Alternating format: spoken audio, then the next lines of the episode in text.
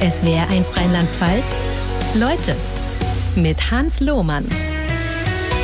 Zu Gast heute Vormittag ist Thilo Bode. Und da werden viele sagen, ah, ist doch der von Greenpeace. Und da werden viele sagen, ah, das ist doch der von Foodwatch. Stimmt beides? Stimmt beides auch irgendwie wieder nicht mehr? Zunächst mal guten Morgen. Herzlich willkommen Gut. bei Leute. Schön, dass Sie da sind. Guten Morgen. Stimmt beides nicht mehr. Haben Sie beides mal gemacht? Aber wenn man sagen würde, Sie sind lebenslanger Aktivist, würden das schmecken? Nee, das stimmt nicht ganz. Ich war vorher doch ähm, mehr als zehn Jahre in der Entwicklungshilfe tätig und dann war ich auch mal bei der Industrie und dann bin ich erst zu Greenpeace gegangen, zwölf Jahre. Und dann habe ich Foodwatch gegründet. Und Sie waren noch beim Kindergarten in der Grundschule, aber ich meine, so vom, vom Gefühl her ist schon das äh, Aktivistsein für Sie als mittlerweile nicht mehr ganz junger Mann mit, ich glaube, 76 Jahren äh, durchaus, glaube ich, im Mittelpunkt stehend, oder? Tue ich äh, Ihnen da unrecht? Die Leute betrachten mich als Aktivisten und ich akzeptiere das. Wohlwollend. ist okay. Sie haben gerade von mir einen Kaffee angeboten bekommen und waren erleichtert, dass keine Hafermilch drin ist. Da war ich erstaunt. Ich habe gedacht, jemand, der sich so intensiv mit gesundem Essen beschäftigt, äh, der hat nicht unbedingt eine Ablehnung gegenüber sowas wie Hafermilch. Na, ich habe das auch gesagt, um Sie ein bisschen zu provozieren, weil äh, die erste Frage ja oft äh, so lautet, was haben Sie eigentlich heute gegessen mhm. bei diesen Sendungen? Und äh, Ihre Antwort ist interessant, denn Hafermilch ist ja nicht unbedingt was Gesundes, hat also zu wenig Kalzium im Vergleich zur Kuhmilch. Wenn Sie also nur Hafermilch trinken, müssen Sie aufpassen, dass Sie äh, nicht zu wenig Kalzium zu sich nehmen. Hafermilch hat den Vorteil, dass es halt, äh, sagen wir mal, von den Treibhausgasen her ökologischer ist, ähm, weil es einfach nur vom Getreide kommt. Aber dann ist wieder der, der große Unterschied, ist es biologisch äh, produziert oder mhm. konventionell. Also da gibt es keine, keine eindeutige Antwort. Wir werden viel über gesundes Essen reden in dieser Sendung. Sie haben ein Buch geschrieben, ist neu rausgekommen. Der Supermarkt Kompass, Untertitel informiert einkaufen, was wir essen. Wir werden da einiges lernen, boah, was man erstmal sich äh, sacken lassen muss am Sonntagvormittag. Was haben Sie denn gefrühstückt heute Vormittag? Ich meine, wir haben die Sendung vor ein paar Tagen aufgezeichnet. Sie haben im Hotel übernachtet, also vielleicht nicht ganz selbst gewählt, aber was haben Sie vom Hotelbuffet gegriffen? Vom Hotelbuffet greife ich eigentlich immer die Sachen, die ich normalerweise nicht so, nicht so gerne esse. Brötchen und äh, und all das, was ich zu Hause nicht esse, wo ich meistens nur ganz sparsam frühstücke mit, äh, mit normalem Schwarzbrot und einem Belag drauf. Sie haben in Ihrem Buch mehrfach beschrieben, eigentlich das ganze Buch hindurch, wir werden auch darüber reden, dass es vielen Lebensmitteln an Qualität mangelt. Liegt das daran, dass wir Verbrauchende so eine Art Geiz ist geil Mentalität vor allem beim Essen haben. Also da muss es billig sein. Autofahren darf ruhig was kosten, Urlaubsreisen dürfen ruhig was kosten, aber Essen muss billig sein. Also die Geiz ist geil These habe ich ja versucht zu widerlegen in meinem Buch. In meinem Buch geht es ja nicht um die Qualität der Lebensmittel an sich, sondern um die Frage, kann, können die Verbraucher überhaupt äh, entscheiden oder beurteilen, welche Qualität die Lebensmittel besitzen. Und dafür habe ich mir 17 Lebensmittelgruppen mal näher angeguckt. Mhm und kommt zu dem Ergebnis, dass auch Umfragen bestätigen, dass äh, die Verbraucher sehr wenig Chancen haben, die Qualität von Lebensmitteln wirklich zu erfassen, weil ihnen Informationen fehlen, vorenthalten oder unverständlich sind. Was aber dann die Hersteller nutzen, um die Qualität unten zu halten, weil es ja billiger in der Produktion ist, oder? Das kann man nicht unbedingt sagen, weil die äh, diese äh, Kennzeichnungsvorschriften und die, die, die Gesetze, die ähm, es möglich machen, die Qualität zu erkennen oder nicht zu erkennen, die haben erstmal nichts zu tun mit der Qualität an sich, ja, sondern die haben damit zu tun, dass sie erstmal keine, äh, wie soll ich sagen, keine Wahlfreiheit haben. Das heißt also, sie können auch als Kunde gar nicht das Angebot bestimmen. Das heißt ja so oft, ja, man, die Verbraucher sind ja selber schuld, was sie nachfragen. Also das ist eine, eine These, die völlig in die Irre führt, denn die Verbraucher können nicht richtig auswählen. Und wenn sie die Qualität eines Produktes nicht von der Qualität eines vergleichbaren Produktes unterscheiden können, dann ist es ja sehr logisch, dass man zum billigeren Produkt greift. Außerdem diese, diese Zahlen, dass die Deutschen geizig sind und die anderen nicht, die sind nicht, die sagen nicht viel aus, weil es kommt ja darauf an, was hat man für ein Einkommen, welche Steuern sind etc. Also in, in, Rumänien und in Bulgarien geben die Leute viel mehr für Lebensmittel aus, prozentual als wir. Das heißt ja nicht, dass die dann äh, auf Essen mehr Wert legen als wir. Sie haben was ganz Innovatives gemacht in Ihrem Buch, da muss ich gleich zu Anfang mal drüber sprechen, nämlich das Gendern vermieden durch konsequentes Gendern. Also Sie sprechen da nie von KundInnen und HerstellerInnen, sondern mal von der Kundin, mal vom Hersteller, dann ist es der, die Händlerin und dann ist es wieder der Verbraucher. Haben Sie das erfunden? Nee, das habe ich nicht erfunden. Ich wusste nicht genau, was, was, ich machen soll. Und dann hat der Verlag gesagt, das übernimmt er für mich. So. ja, ja, und ich finde das eigentlich ganz gut, weil ich finde es auch so, die, in dieser Abwechslung ähm, liest es sich etwas leichter. Fast schon stilbildend, muss ich sagen.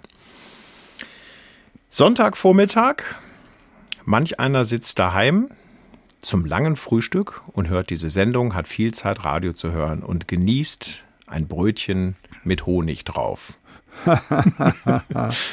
und das Brötchen ist, äh, ja, ist ein Brötchen aber viel mehr auch nicht, wenn man es mal so salopp formulieren darf. Was ist da so alles an Chemie drin? Beim Brötchen äh, können Sie es wirklich äh, kaum mehr sagen, weil mittlerweile bei der Herstellung von Brötchen werden sogenannte technische Enzyme äh, eingesetzt. Ähm, das sind Eiweiße, die können die Qualität eines Brötchens beeinflussen, zum Beispiel wie lang das Brötchen weich ist oder dass es eine braune Kruste hat. Aber diese Enzyme müssen nicht gekennzeichnet werden, also nicht wie normale Zusatzstoffe. Das sind sogenannte Verarbeitungshilfsstoffe. Deswegen können Sie eigentlich, wenn Sie nicht mehr wissen, schwer beurteilen, was in dem Brötchen drin ist, ob es völlig industriell gebacken ist, vom Fließband kommt, millionenfach oder doch mehr handwerklich hergestellt ist. Und was den Honig anbelangt, das ist der beliebteste Auf Brotaufstrich der Deutschen. Mhm der ist nur süß und hat wenig Nährstoffe. Also das ist sozusagen, das würde keine Goldmedaille gewinnen, wenn es um, ähm, um ernährungsphysiologisch wertvolles Lebensmittel geht. Wird beworben mit Wabenhonig und kalt geschleudert und dann gilt doch Honig auch als irgendwie ähm, Infekte bekämpfend. Ist das alles Quatsch? Äh, alles Quatsch. Warum schreiben es die Hersteller dann drauf? Also das zum Beispiel mit dem, mit dem naja, warmen man, Honig und mit dem kalt geschleudert? Wenn man den, ich glaube, kalt geschleudern, so wie ich weiß, gibt es gibt's sowieso nur die Möglichkeit, kalt geschleudern, kalt zu schleudern. Da bin ich mir nicht ganz sicher.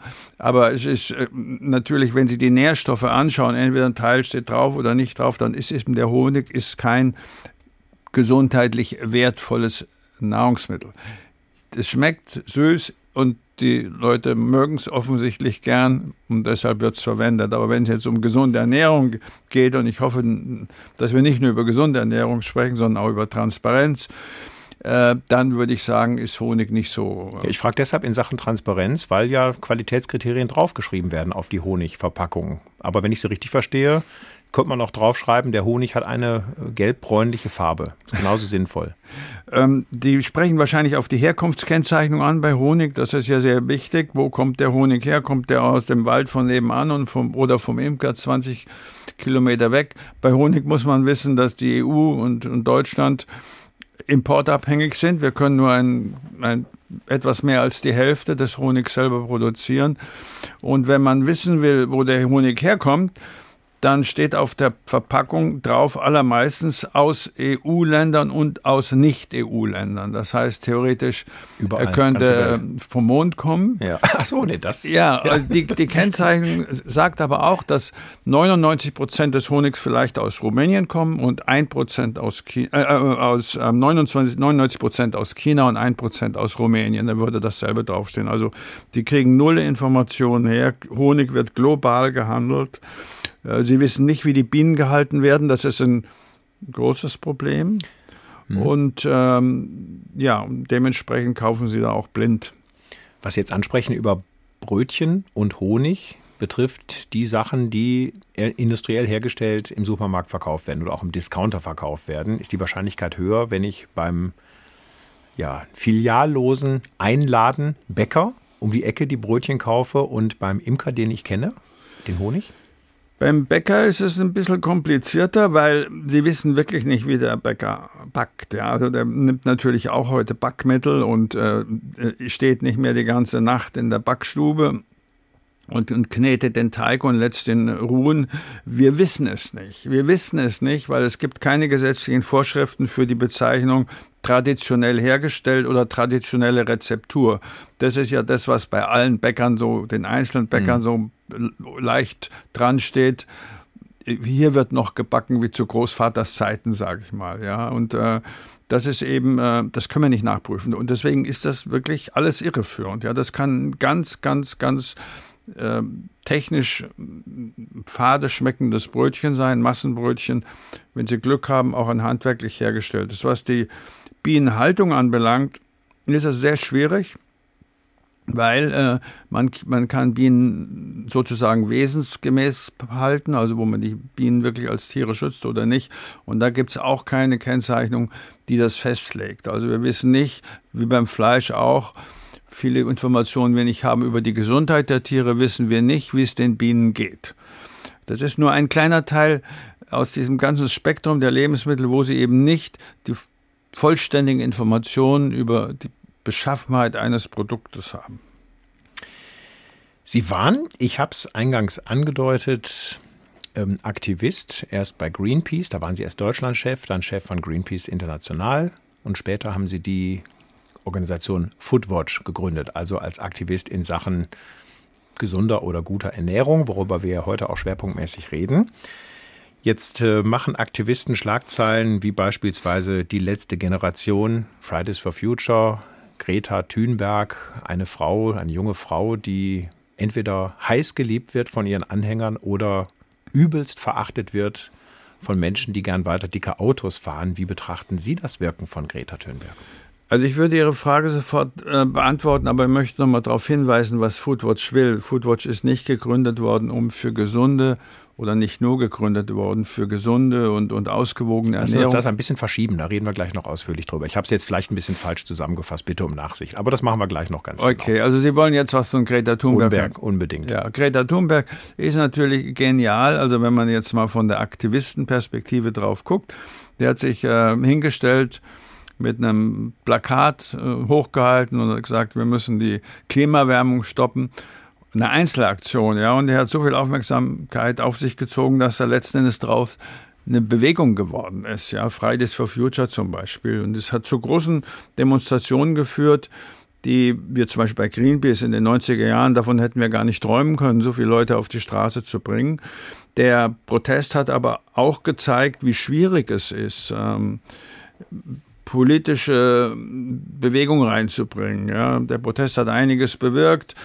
Ähm, die Regierung hat ein neues Klimaschutzgesetz geschrieben, das hat dann nicht gereicht. Dann hat das Verfassungsgericht geurteilt, das Gesetz muss angeschärft, angeschärft werden wegen der Generationengerechtigkeit. Aber im Endeffekt ist es ja so, dass wir in der Klimapolitik äh, leider noch nicht sehr viel weitergekommen sind. Apropos Generationengerechtigkeit, also die letzte Generation, die Organisation Letzte Generation macht es ja durchaus radikaler beim Protest, jetzt auch mit diesen hochumstrittenen Festklebeaktionen.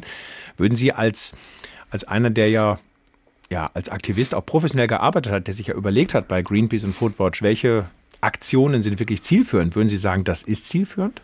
Das kann man bei Auktionen schwer sagen. Ich, ich kenne einige Leute von, von, von der letzten Generation und äh, auch die, die festkleben und ähm, auch Studenten, die das gelegentlich machen.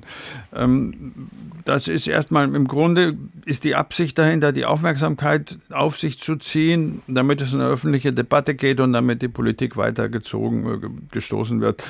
Und das ist immer bei zivilen Ungehorsam, dann, dann verletzt man bewusst Regeln, ja. Und das heißt also, das Erste, was man machen muss, man muss gucken, dass keine Dritten geschädigt werden und man muss dafür den Kopf hinhalten und sich bestrafen lassen. Und zur Not muss man auch ein paar Tage vielleicht, äh, wenn der Richter nicht so, mhm. ähm, so gut eingestellt ist, muss man vielleicht auch mal in den Knast gehen. Das finde ich absolut okay.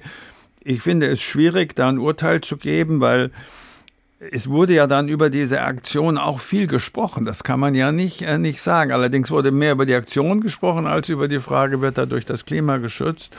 Und wie das ausgeht, weiß man noch nicht.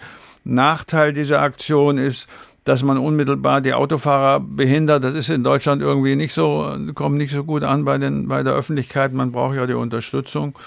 Und man muss das dann genau abwägen, ob das auf die Dauer wirkt oder nicht wirkt, ja. Und wenn es zu einer Erscheinung führt, wo die Öffentlichkeit sich abwendet, dann macht es auch keinen Sinn mehr, das jetzt endlos weiterzumachen, sondern muss man sich strategisch überlegen, wie können wir uns anpassen oder ändern oder was können wir noch tun? All das sagen Sie jetzt zu autofahrerstörenden Kleberaktionen. Was halten Sie von diesen Gemälde-Wurfaktionen? Das halte ich für sehr kreativ. Echt? Ja, das halte ich für sehr kreativ. Ja. Aber es gibt doch eigentlich keinen Zusammenhang zwischen der Aktion und dem Ziel. Das ist manchmal völlig egal. Das kann, das, da kommt es nicht drauf an. Das kann sehr kreativ sein, weil die Leute sagen, was ist denn das? Was, und dann fangen die nach, nachzudenken, warum denn die Aktion gemacht wird. Also eine völlig, es ist ja wie in der Kunst, äh, politische Kunst, ja. Die machen eine symbolhafte Aktion, wo die Leute erstmal denken, was hat es damit zu tun? Und dann wird darüber geredet und dann ergibt sich der, die politische Zielsetzung. Ich fand das, ich fand das äh, sehr kreativ. Wäre natürlich nochmal gut, gut, gut gewesen, man hätte irgendein Bild mit Fastfood dann mit Farbe bekleckert. So, jetzt nochmal zur Foodwatch. Ich habe es gerade falsch zusammengefasst. Also, ja. das ist also eine Organisation, 2002 von Ihnen gegründet.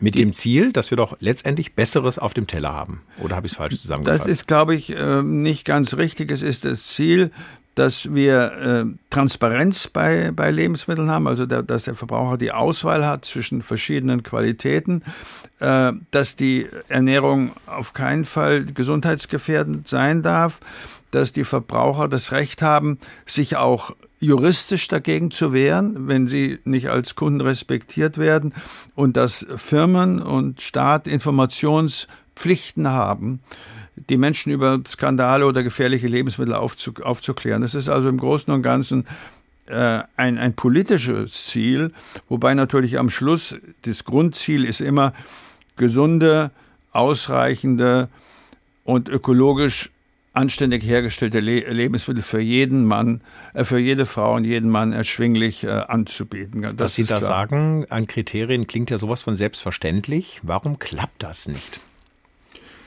Da haben Sie sozusagen die entscheidende Frage gestellt.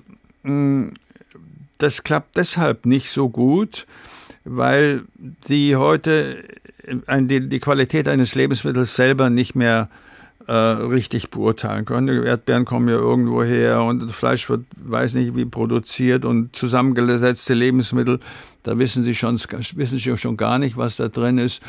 Und solche Güter, die, deren Qualität man nicht selber feststellen kann, nennt man Vertrauensgüter. Mhm. Dazu gehören zum Beispiel auch äh, Medikamente oder bestimmte Dienstleistungen, zu einem gewissen Grade auch Gebrauchtwagen. Und ähm, da gibt es so eine eigene äh, ökonomische Richtung drüber, die sagt, bei sogenannten Vertrauensgütern muss der Staat, ist der Staat verpflichtet, die Transparenz herzustellen durch die Regulierung. Ja? Tut er aber nicht, nach dem, was genau. Sie schreiben. Das tut er nicht. Und die Frage ist dann, warum tut er das nicht? Und das hat er deshalb nicht getan, weil die Verbraucher gar nicht gemerkt haben, dass die Regulierung, die der Staat macht, also diese Transparenzvorschriften, schleichend völlig ungenügend sind und die Verbraucher sich nicht wehren können. Und das hat der Staat deshalb gemacht, weil die Lebensmittelindustrie natürlich sehr daran interessiert ist, dass der Verbraucher nicht die vollständigen Informationen hat. Und da der Verbraucher aber nicht die vollständigen Informationen hat, kann er auch nicht sagen, dass das nicht ausreicht. Das leuchtet ein, aber ich meine, es gibt ja durchaus deshalb ja auch gewählte Politiker, schon vor ungefähr 20 Jahren, Renate Künast als damalige Verbraucherschutzministerin im Kabinett Schröder von den Grünen, jetzt gibt es Cem Özdemir von den Grünen im aktuellen Bundeskabinett als Verbraucherschutzminister, also durchaus Leute, denen man zutraut, dass sie näher am Verbraucher sind als eine Industrie, trauen die sich da nicht ran? Äh, der Ausgangspunkt der, der ersten grünen Verbraucherministerinnen und Minister, das war, die wir hatten, war die, war die sogenannte BSE-Krise, also Rinderwahnsinn. Da ging es im Wesentlichen um die Einführung der ökologischen Landwirtschaft. Und die ökologische Landwirtschaft hat man verwechselt gleichzeitig mit mehr Transparenz und mehr Verbraucherrechten. Man hat es sozusagen gleichgestellt. Da haben wir bei Foodwatch uns heftig dagegen gewehrt, weil wir natürlich von Renate Künast vereinnahmt werden wollten, sollten.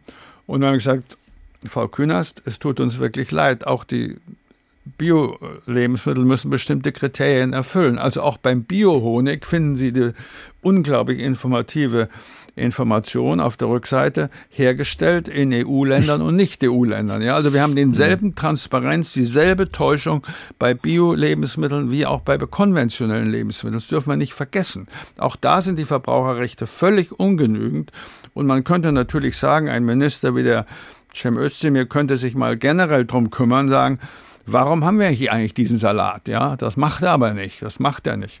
Und deswegen ähm, ist der Mann auch ähm, äh, kein, keine gute Besetzung. Spekulieren Sie mal, warum macht er das nicht? Ist ihm das zu lästig, zu riskant? Also die fragen schon wirklich viel, ja. Ich sitze ja nicht in, in Özdemir drin, aber wenn, wenn ich jetzt darauf antworten würde, ist es so, das ist die Erfahrung, die ich habe in der Politik gemacht, die machen alles nicht, was unangenehm sein könnte. Ja, die haben also für sie, die haben viel zu tun, die müssen an der Macht bleiben, die müssen sich mit, den, mit, der, mit ihrer Fraktion aussetzen, mit den Abgeordneten, mit den Medien, mit politischen Gegnern. Und zu sagen, Leute, hört mal her, wir haben ja einen richtigen Mist im Lebensmittelmarkt, einen richtigen Mist. Eigentlich ist eine Unverschämtheit, ja. Der Lebensmittelmarkt ist vergleichbar mit, mit seiner Intransparenz mit dem Finanzmarkt. Das kann doch gar nicht sein. Aber solange der Druck von außen nicht stark ist, macht die Politik nichts, weil sie nicht in dem Sinn idealistisch handelt, sondern sozusagen im Tagesgeschäft eben geht es sehr viel drum um Machterhalt. Und deswegen muss es Organisationen wie Foodwatch geben, die dann sagen, so geht es nicht weiter. Ähm, also da ist der Wunsch äh, sehr, sehr weit entfernt von der Realität. Lassen Sie uns übers Fleisch reden. Der Deutsche isst gern Fleisch. Im Durchschnitt isst er viel mehr Fleisch, als Mediziner das empfehlen in Sachen Gesundheit. Wir reden aber nicht über Gesundheit, wir reden über die Fleischproduktion und über die Frage, weiß der Verbraucher tatsächlich, was er da bekommt auf dem Tisch. Jetzt hat beispielsweise Aldi angekündigt, ich glaube bis 2030 die Haltung der Tiere, aus denen Fleischprodukte hergestellt werden, deutlich zu verbessern. Sollen wir sagen, klasse? Wir haben beim, also der Tierschutz, der, der, der Schutz der Nutztiere in der Landwirtschaft in Deutschland, Europa und weltweit ist wirklich eine Tragik, weil Tiere werden grundsätzlich gequält. Die, hundert, die hunderten Millionen von Tieren, die wir haben in Europa, seien es Geflügel, äh, Schweine, Rinder, Schafe, was auch immer, leiden alle äh, und äh, werden alle praktisch unter unannehmbaren Bedingungen gehalten. Ich erkläre gleich, warum. Es gibt dann unterschiedliche äh, Stufen. Hier haben die Supermärkte jetzt angekündigt, die Haltungsform 4, das ist die relativ bessere, wo die Tiere ein bisschen mehr Auslauf haben, nur noch zu verkaufen. Und Bio ist ungefähr mit, mit der Haltung mit 4 vergleichbar, wobei Bio das Futter natürlich etwas anders ist. Aber was wir als Problem ansehen, ist, dass sowohl bei Bio als auch bei konventionell ein großer Teil der Tiere bis zur Hälfte an Krankheiten leidet, an Produktionskrankheiten, weil die so hochgezüchtet sind. Also Beispiel, ein Huhn legt heute sehr viel mehr Eier an die 300, über 300 im Jahr und eine Kuh gibt anstatt 6.000 Liter bis zu 12.000 Liter. Und das hat man nur erreicht, weil man die Tiere speziell auf diese Eigenschaften gezüchtet hat. Und dadurch entstehen Produktionskrankheiten. Kühe leiden unter Euterentzündung, Legehennen unter ständigen Gelenkbrüchen. Und es gibt keinen staatlichen Gesundheitsschutz für Tierhaltung in Deutschland und Europa. Es gibt auch kein Euro die ganzen lebensmittelüberwachenden Stellen, wenn sie denn funktionieren? Die Lebensmittelüberwachung ist ja dazu da, dass es über, das überwacht, ob Gesetze eingehalten werden. Ja, aber wenn es kein Gesetz zur Tierhaltung gibt, wo drin steht, der Gesundheitsschutz der Tiere ist auch Teil des Gesetzes, dann macht auch die Lebensmittelüberwachung nichts, die außerdem viel zu viel zu wenig Geld hat. Das bedeutet, wenn Sie ein Stück Fleisch kaufen, egal wo, sind Sie sich nicht sicher, ob Sie das Fleisch von einem Tier gekauft haben, das wegen Krankheiten große Schmerzen erlitten hat. Deswegen ist dieser ganze Fleischkauf schon aus diesem Grund für Verbraucher nicht zumutbar, aber erst recht nicht für Tiere. Und was der Özdemir jetzt plant mit seinem Tierschutzlabel, das ist ja nur freiwillig. Das ist ja freiwilliger Tierschutz. Wir haben aber die, Tiersch die Tiere haben ein Recht auf Schutz. Ich rede jetzt gar nicht von der deutschen Verfassung, ich rede von der europäischen Verfassung. Da steht drin, also europäische Verträge, Tiere sind fühlende Wesen. Und so müssen wir die Tiere behandeln. Und das Fleisch, das Sie im Supermarkt kaufen, da haben Sie keine Garantie, dass die Tiere wie fühlende Wesen behandelt worden sind, weder bio noch konventionell. Wie schaut es beim Biometzgern aus, der seine Tiere alle sozusagen von der Weide her kennt, die er später dann schlachtet? Ich habe doch gerade gesagt, dass die, die mag er kennen, aber es gibt keinen vorgeschriebenen Gesundheitsschutz. Mhm. Dass sie können auch krank sein. Sieht er vielleicht gar nicht. Heißt das für Sie persönlich und im Grunde genommen für uns alle, dass wir vegan leben müssten? So weit würde ich nicht gehen. Also ich habe das Buch ja geschrieben, nicht, dass ich die Leute jetzt umerziehen will, ja, und sage, ihr müsst jetzt unbedingt alle vegan äh, leben. Ich sage Ihnen ganz ehrlich, ich, ich komme aus Bayern und ich esse gerne Weißwürste zum Beispiel, ja. Aber was auch wichtig ist zu wissen, ist, dass sie die Menschen, die erstmal die Information bekommen, wie ist es eigentlich um die Wirklichkeit besteht, bestellt, ja. Und selbst sie, ähm, wahrscheinlich ähm, führen sie öfter Interviews über das Essen, sind offensichtlich auch erstaunt über die Neuigkeiten. Ich mache jetzt mal selber Werbung, die in meinem Buch drin stehen. Und das ist sozusagen die, die erste Sache. Und dann kann man überlegen. Ich frage im Sinne meiner Hörerinnen und Hörer natürlich neugierig nach, wenn ich so einen Experten wie Sie im Studio habe. Das ist ja meine Pflicht, meine ja, Aufgabe. Ja, ich freue mich ja auch, weil mhm. Sie, Sie, spielen mir den Ball zu und ich nehme nehme den nur allzu gerne auf. Und die, die, die Hörer und Hörerinnen und Hörer wissen dann, was sie einkaufen. Und wenn ich nochmal auf, auf, auf den gegenwärtigen Landwirtschaftsminister äh, zurückkommen darf, trotz des Drucks, trotz der, der Tatsache, dass er weiß, dass der Gesundheitsschutz wichtig ist für Tiere, ist in dem neuen Gesetz, was ja nur freiwillig ist, ja, und für, ein, zwei Prozent der Tiere vielleicht gelten wird, schließt er den Gesundheitsschutz nicht in das Gesetz ein. Deswegen ist das überhaupt völlig unakzeptabel, was dieser Mann da macht. Bevor Sie Aktivist wurden, erst bei Greenpeace, später bei Foodwatch, Sie haben es vorhin schon mal angedeutet, waren Sie auch ganz normal in der Wirtschaft aktiv, haben, glaube ich, auch Betriebswirtschaft studiert, wenn ich das Ja, ich habe Volkswirtschaft studiert. Oder für, ja. vergleichbar, sagen wir mal im Würde ich nicht Sinne. sagen. Okay, müssen wir jetzt nicht weiter vertiefen. Sie waren aber auch mal beispielsweise Manager im Ausland, in China, in Südamerika. Ähm, was hat für Sie persönlich diesen diesen Umstieg hervorgerufen, dass Sie gesagt haben, so Schluss mit Wirtschaft, ich mache jetzt ich formuliere es absichtlich jetzt fast böse, aber es ist nicht böse gemeint. Ich mache jetzt Weltverbesserer. Also ich war ja, äh, wenn Sie, so, wenn wir schon dieses schreckliche Wort Weltverbesserer in den Mund nehmen, Find ich war ja zwölf Jahre in der Entwicklungshilfe. Ja. Die, insofern ist das Wort Manager auch nicht ganz richtig. Äh, und dann habe ich auch viel im, im, im Ausland gearbeitet, äh, in Lateinamerika, in Afrika und in Asien an Infrastrukturprojekten wie zum Beispiel Wasser, Trinkwasser, Elektrizitätsversorgung. Und das hat mir natürlich später geholfen bei Greenpeace, die ja, wie ich kam, noch eine sehr ang angloamerikanische Organisation war. Und ähm, als ich dann dabei war, habe ich mich dafür eingesetzt, erfolgreich, dass wir zum Beispiel ein Büro in, in Hongkong, was jetzt zu China gehört, aufgemacht haben.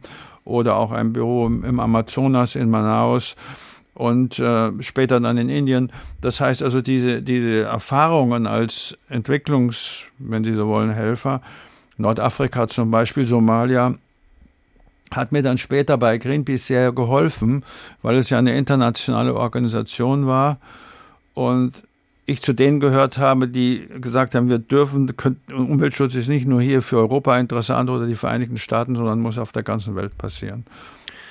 Was geht Ihnen im Kopf umher, wenn Sie die Nachrichten jetzt aus China hören und auch von den chinesisch-amerikanischen Konflikten, Stichwort äh, UFOs, äh, unbekannte Flugobjekte, Ballons, die da so umherfliegen, zunehmende Spannung zwischen beiden Ländern. Was geht Ihnen im Kopf umher im Angesicht der Tatsache, dass Sie ja durchaus auch chinesische Erfahrungen gesammelt haben in Ihrem früheren Berufsleben? Das ist zwar schon einige Jahre her. Ähm, ich war ja dann äh, aber auch, äh, wie gesagt, äh, ich war ja als Entwicklungshilfer sozusagen in China, habe dort mal ein paar Monate im Kohleministerium gearbeitet. In den 90er Jahren später war ich dann ähm, für, für Greenpeace und für Foodwatch in China. Ich glaube, was Sie angesprochen haben, das kann man direkt auf den Lebensmittelmarkt übertragen. Was mich stört, ist, wir werden nicht transparent informiert. Wir wissen überhaupt nicht, was los ist mit diesen komischen Objekten. Wir wissen nicht, warum, wieso, welche Eigenschaften die haben. Das, das macht mich eigentlich sehr, sehr ähm, ich möchte schon sagen, wütend, dass man uns Verbrauchern solche, solche Informationen vorenthält. Der, der grünen Politiker Ströbele, der verstorben ist, war ein ganz aufrechter, kerniger Typ, ja, den mochte ich sehr gern. Der hat gesagt, in einer Demokratie dürfen solche, solche Sachen nicht geheim bleiben. Die Bürger müssen informiert werden. Wenn ich, Sie mich jetzt danach fragen, was mit den Flugobjekten ist, ich würde, könnte nur spekulieren oder fabulieren. Keine Ahnung. Uns erzählt man ja nicht, was wirklich los ist. Heute steht in der Zeitung, wir waren vielleicht gar keine Spionage, was auch immer. Ich muss mich da wirklich ärgern. Man behandelt uns wie unmündige Menschen. Zum Zweiten finde ich dieses, äh, wenn ich mal sagen darf, die, die, der, die Streit der sogenannten Großmächte um die Weltherrschaft, wie es so geht, ja, zwischen, sagen wir mal, USA, China, Russland, eigentlich für völlig veraltet. Ja, ich kann ja nicht Silicon Valley äh, militärisch erobern. Was soll denn das? Heute findet die Konkurrenz statt über den internationalen Handel. Und ähm, ich halte das ähm, für, ja, ich finde, wir werden da auch als unmündige Bürger be behandelt. Ein, ein wesentlicher Punkt in Ihrem Buch, der Supermarktkompass, informiert einkaufen, was wir essen, ist die Milch. Und sie stellen da fest, dass, wenn jetzt die Zahlen stimmen, in den letzten zehn Jahren eine Billion Euro an Subventionen geflossen ist in die Milchwirtschaft. Trotzdem geht es vielen Milchbauern schlecht und die Milch und auch der Milchpreis ist fortlaufend ein Thema. Was läuft da verkehrt? Der ganze Agrarmarkt läuft verkehrt und zwar völlig verkehrt. Und sowohl im Agrarmarkt als auch im Lebensmittelmarkt hat man äh, etwas gemacht, was man nicht machen darf, wenn man eine Politik entwerfen will, die besser ist. Man hat eigentlich keine Bestandsaufnahme gemacht. Ja? Es gibt keine Bestandsaufnahme von der Politik. Wie funktioniert der Lebensmittelmarkt heute? Wirklichkeit? Was ist positiv, negativ? Und wie funktioniert der Agrarmarkt? Und im Agrarmarkt ist es so, nicht, dass nicht in die Milchwirtschaft, sondern generell in den letzten 20 Jahren, 10 hm, Jahren, 20 Jahren, 20 Jahren 10, 10 Billionen äh, Dollar in den Markt geflossen sind an Subventionen. Aber die ökologischen Schäden haben sich vergrößert. Ja. Nach wie vor gibt es das Höfesterben, kleine und mittlere Höfe, die wir ja per, per allgemeiner Auffassung und offizieller Politik auch erhalten wollen. Ähm, die Tiere werden gequält und äh, Pestizide ohne Ende. Ja. Und das ist das Hauptproblem. Und bei der Milchwirtschaft, da sagt man immer, die, die, Bauern leiden, weil der Milchpreis so gering ist. Da müssen wir zwei Sachen wissen. Erstens wird, wird bei uns zu viel Milch produziert, ein Überfluss. Und zweitens, der, Weltma der Preis für Milch wird auf dem Weltmarkt gemacht. Auf dem Weltmarkt. Die EU ist der größte Akteur auf den Weltagrarmärkten. Das heißt, wenn auf der, und die Milch wird auch international gehandelt in großen Mengen. Und wenn jetzt heute der Weltmarktpreis für Milch sinkt, sinkt auch der Ankaufspreis, äh, den die, äh, die großen Märkte, die, die, die, die Supermärkte bei den Molkereien äh, bezahlen. Und umgekehrt ist es so, wenn der steigt. Also diese Spielräume, äh, die sozusagen kleine und mittlere Milchbauern ein, ein, ein bekömmliches Auskommen zu haben, hängt viel damit zusammen, dass die EU sich in den letzten 20 Jahren total an dem Weltmarkt geöffnet hat. Und wenn wir eine Agrarpolitik machen, die den eigentlichen Zielen entspricht, dann müssen wir die ökologisieren. Ich nehme mal das Beispiel Tierschutz. Ja, dann müssen wir die Tiere. Ich kann mal fragen. Sie schreiben unter anderem von einer Wanderung letzten Sommer im Bregenzer Wald, wo Sie zufällig einen Senner kennenlernen, der da also seine Herde über die Almwiesen treibt und dann kriegen sie Milch zu trinken mit einem Geschmackserlebnis, fast einer Geschmacksexplosion sondergleichen, was man von normaler Supermarktmilch nicht kennt. Das ist natürlich wunderbare Urlaubsidylle pur. Ist das auch alltagstauglich für die Masse der Menschheit? Aber jetzt muss ich doch nochmal, es tut mir leid, das muss ich doch zu Ende führen. Der Weltmarkt, wie gesagt, wenn man die, die Ziele einer ökologischen Landwirtschaft mit einem bekömmlichen Auskommen auch für mittlere Landwirte haben will, dann muss man die Landwirtschaft ökologischer gestalten und muss sich dann entsprechend gegenüber den Außengrenzen abschützen. Beispiel, wenn wir hier Tierschutz betreiben, dann muss es natürlich nicht nur für die Tiere gelten, die wir im Inland konsumieren, sondern auch für die wir exportieren. Und dann haben wir natürlich Schwierigkeiten und das will die EU nicht oder will Deutschland nicht, weil Landwirtschaft im großen Export. Aber passt ja indirekt, passt ja indirekt wunderbar zu dieser idyllischen, kleinteiligen ökologisierten, wie Sie sagen, Milchhaltung, Milchangebot. Jetzt komme ich, jetzt komme ich zu dem Erlebnis, was in dem Buch steht. Ja. Und das ist auch wirklich, das ist wahr, dieses, dieses Erlebnis. Davon gehe ich aus, ja, ja, dass Sie da nicht irgendwie Unsinn reinschreiben, da habe ich mal vorausgesetzt. Ja, das ist richtig. Ähm, das hat mich nachhaltig beeindruckt, weil ich war wirklich im Bregenzer Wald wandern was, und bin über allen Wiesen gegangen, wo es wirklich also Dutzende von Orchideenarten gibt. Die können sich gar nicht vorstellen, wie schön das ist, habe ich noch nie gesehen. Und habe dann eben die Milch getrunken und ähm, mit dem Senner mich unterhalten. Die Kühe, Kühe sind das ganze Jahr auf die Weide, nicht im Winter. Im Winter essen sie Heu und werden ausschließlich von Heu und Gras ernährt oder fressen ausschließlich Heu und Gras. Und seit kurzem oder seit einiger Zeit gibt es eine Milch. Und ich habe die Milch getrunken und hat ganz anders geschmeckt. So wie früher mal in der Kindheit. Und ähm, jetzt gibt es eine Milch äh, zu kaufen im Supermarkt, die heißt Heumilch. Mhm. Und das ist so nach einer eingetragenen europäischen Marke, die heißt ähm, garantiert traditionelle, traditionelle Spezialität. GTS steht hinten drauf. Und äh, das hat mich jetzt interessiert wegen meines Erlebnisses im Bregenzer Wald und habe mal dann geguckt, mit was die Tiere denn gefüttert werden dürfen. Und da steht eben drin, die können zu einem Viertel mit Getreide gefüttert werden. Getreide ist aber nicht das, was Wiederkäuer essen. Das Getreide müssen die Kühe essen, damit sie auf die enorme Milchleistung, auf die die Kühe heute gezüchtet sind, kommen. Das heißt, sie kriegen keine echte Heumilch mehr im Supermarkt. Es steht Heumilch drauf, die ist entsprechend teurer und ist Schmuh ist Schmu. Ja? Und deswegen, dieses, äh, dieses äh, hat mich sehr beeindruckt, weil ich habe jetzt leider die Packung nicht dabei. Da steht dann drauf, unsere Tiere fressen Heu und Gras. Mhm. Aber was nicht draufsteht, unsere Tiere fressen nur Heu und Gras. Also ist es die halbe Wahrheit. Und was ist die halbe Wahrheit? Die halbe Wahrheit ist eine ganze Lüge. Okay. Wie kriegen wir die Kuh vom, ich habe fast die Kuh vom Eis, das ist ja ein falsches Bild in dem Sinne, jetzt wenn wir beim, bei der Milch reden, aber auch bei anderen Produkten. Ähm, wie kriegen wir das Problem in den Griff, dass ja ganz viel von dem, was Sie beschreiben, darauf fußt, dass halt Massen produziert werden müssen, was letztlich dann ja auch günstiger ist? Äh, oder anders gefragt, kommen wir mit weniger aus? Also wäre es zum Beispiel beim Thema Milch eine sinnvolle Sache zu sagen, äh, wir produzieren deutlich weniger, dann kostet Liter 4 Euro und, und alles ist gut? Also erstmal äh, finde ich, muss unabhängig vom Preis muss, müssen, die, müssen die Informationen stimmen. Der Verbraucher muss die Möglichkeit haben, wenn er Heumilch trinken will, dass er nur Heumilch trinkt. Und dann muss man sich fragen, was ist eigentlich ökologisch möglich und nötig vom Tierschutz her und von ähm, der Umgebung vom Boden her. Und das bedeutet, insgesamt werden Lebensmittel teurer werden, wenn wir das durchziehen. Äh, zumindest bei diesen Produkten, bei, den, bei, bei Lebensmittelprodukten, nicht bei allen, bei den verarbeiteten.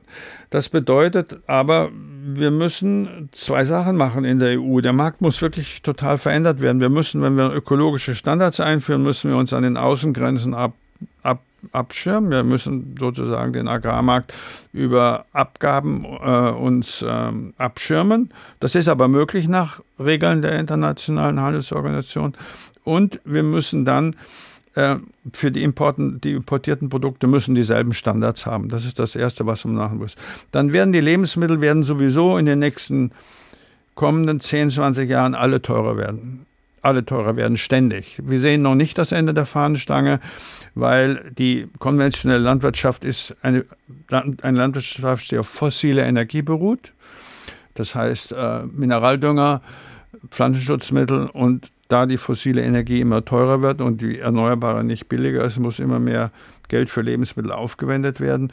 Und jetzt kommt dann die nächste Stufe. Und wenn man will, dass die Leute sich trotzdem gesund, ökologisch und ausreichend ernähren können, muss die Sozialpolitik einschreiten. Die Leute müssen so viel soziale Sicherheit haben, dass sie sich das leisten können. Das können, müssen wir uns in einem reichen Industrieland ermöglichen können. Und ich sehe hier persönlich, kommen wir auf große, werden wir auf große Verteilungsprobleme stoßen. Ja, das wird noch ein richtiges, eine richtige Auseinandersetzung geben. Sie sind ja kein ganz junger Mann mehr mit 76. Wie optimistisch sind Sie, dass das, was Sie sich vorstellen, vor allem an mehr Transparenz in der Lebensmittelproduktion, was ja das Leitthema dieses Buchs ist, der Supermarktkompass. Äh, wie optimistisch sind Sie, dass das so in die Nähe der Umsatzbarkeit kommt, um es mal vorsichtig zu formulieren?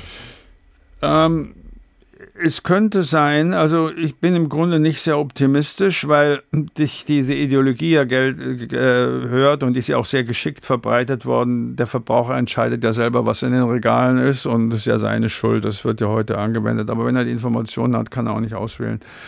Ich glaube, dass die Verteuerung der Lebensmittel, die wir kriegen werden, vielleicht dazu führt, dass die Menschen sagen, also wenn ich für die Heumilch 10 oder 20 Cent mehr für den Liter bezahlen muss, es ist aber keine richtige Heumilch, dann akzeptiere ich das nicht mehr.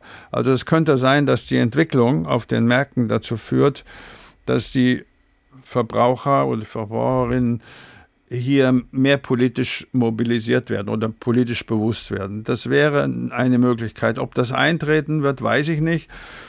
Ich befürchte, zu befürchten ist auch, dass es einfach zu einer noch größeren ähm, sozialen Diskrepanz in der Ernährung gibt, wo dann viele ganz billige, im Wesentlichen aus Zucker und sonstigen das, äh, nicht so tollen Nährstoffen bestehende Lebensmittel kauft, mit den entsprechenden gesundheitlichen Auswirkungen mhm. für die Gesellschaft, Diabetes Typ 2, äh, Fettleibigkeit und so weiter, Kreislauf, Herz- und Kreislaufbeschwerden.